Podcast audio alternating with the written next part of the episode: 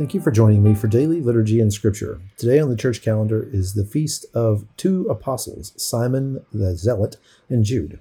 And so today we will be reading a little scripture about them. Very little is known about either, uh, but we're going to touch on them just a little. So we'll be reading Psalm chapter 144, Acts 6 1 through 7 16, and John 14 15 through 31.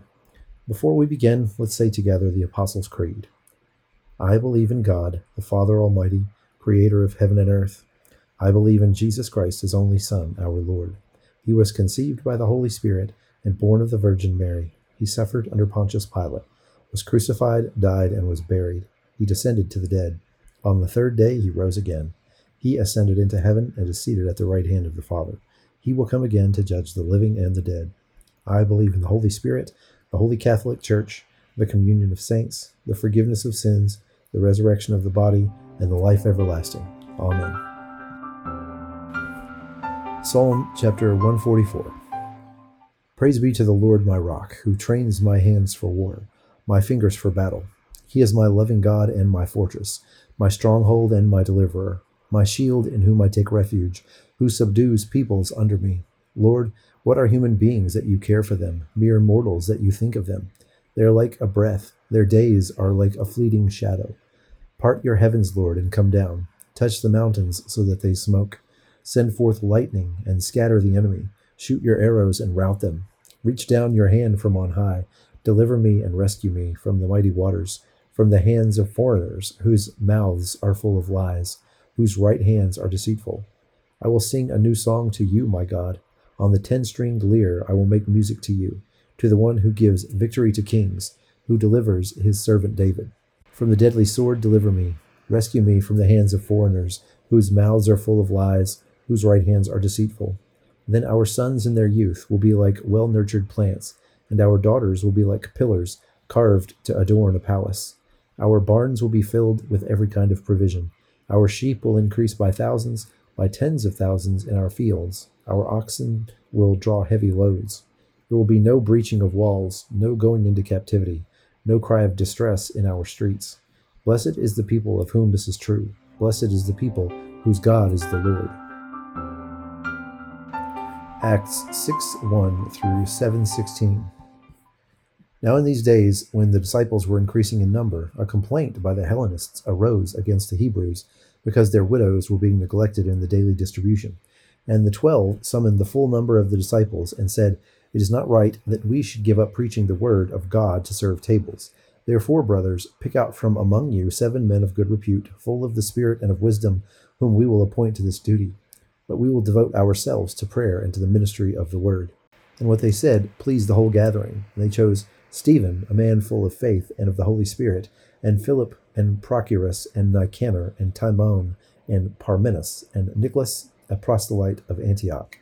These they set before the apostles, and they prayed and laid their hands on them. And the word of God continued to increase, and the number of the disciples multiplied greatly in Jerusalem, and a great many of the priests became obedient to the faith. And Stephen, full of grace and power, was doing great wonders and signs among the people. Then some of those who belonged to the synagogue of the freedmen, as it is called, and of the Cyrenians, and of the Alexandrians, and of those from Cilicia and Asia, rose up and disputed with Stephen. But they could not withstand the wisdom of the Spirit with which he was speaking. Then they secretly instigated men who said, We have heard him speak blasphemous words against Moses and God. And they stirred up the people and the elders and the scribes and they came upon him and seized him and brought him before the council. And they set up false witnesses who said, This man never ceases to speak words against this holy place and the law. For we have heard him say that this Jesus of Nazareth will destroy this place and will change the customs that Moses delivered to us. And gazing at him, all who sat in the council saw that his face was like the face of an angel. And the high priest said, Are these sayings so? And Stephen said, Brothers and sisters, hear me. The God of glory appeared to our father Abraham when he was in Mesopotamia before he lived in Haran, and said to him, Go out from your land and from your kindred, and go into the land that I will show you. And then he went out from the land of the Chaldeans and lived in Haran. And after his father died, God removed him from there into this land, in which you are now living. Yet he gave him no inheritance in it, not even a foot's length, but promised to give it to him as a possession and to his offspring after him, though he had no child. And God spoke this to effect, that his offspring would be sojourners in the land belonging to others, who would enslave them and afflict them four hundred years. But I will judge the nation that they serve, said God, and after that they shall come out and worship me in this place. And he gave him the covenant of circumcision, and so Abraham became the father of Isaac, and circumcised him on the eighth day, and Isaac became the father of Jacob, and Jacob of the twelve patriarchs. And the patriarchs, jealous of Joseph, sold him into Egypt. But God was with him, and rescued him out of all his afflictions, and gave him favor and wisdom before Pharaoh, king of Egypt, who made him ruler over Egypt and over all his household. Now there came a famine throughout all Egypt and Canaan, and great affliction, and our fathers could find no food. But when Jacob heard that there was grain in Egypt, he sent out our fathers on their first visit. And on the second visit, Joseph made himself known to his brothers, and Joseph's family became known to Pharaoh. And Joseph sent and summoned Jacob his father and all his kindred, seventy five persons in all.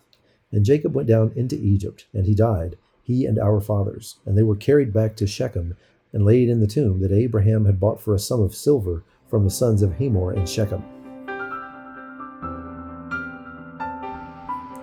Acts 14 15 through 31. Jesus preached, If you love me, keep my commands. And I will ask the Father, and he will give you another advocate to help you and be with you forever, the Spirit of truth. The Word cannot accept him because it neither sees him nor knows him. But you know him, for he lives with you and will be in you. I will not leave you as orphans, I will come to you. Before long, the world will not see me any more, but you will see me. Because I live, you also will live. On that day, you will realize that I am in my Father, and you are in me, and I am in you. Whoever has my commands and keeps them is the one who loves me. The one who loves me will be loved by my Father, and I too will love them and show myself to them. Then Judas, not Iscariot, said, But Lord, why do you intend to show yourself to us and not to the world? Jesus replied, Anyone who loves me will obey my teaching. My Father will love them, and he will come to them and make our home with them. Anyone who does not love me will not obey my teaching. These words you hear are not my own, they belong to the Father who sent me. All of this I have spoken while still with you, but the Advocate, the Holy Spirit, whom the Father will send in my name, will teach you all things and will remind you of everything I have said to you. Peace I leave with you, my peace I give you. I do not give to you as the world gives. Do not let your hearts be troubled, and do not be afraid. You heard me say, I am going away, and I am coming back to you. If you loved me, you would be glad that I am going to the Father, for the Father is greater than I. I have told you now before it happens, so that when it does happen, you will believe. I will not say much more to you, for the prince of this world is coming. He has no hold over me, but he comes so that the world may learn that I love the Father, and that I do exactly what my Father has commanded me. Come now, let us leave.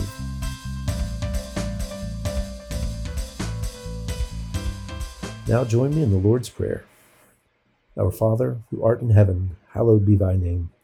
Thy kingdom come, thy will be done, on earth as it is in heaven. Give us this day our daily bread, and forgive us our trespasses, as we forgive those who trespass against us.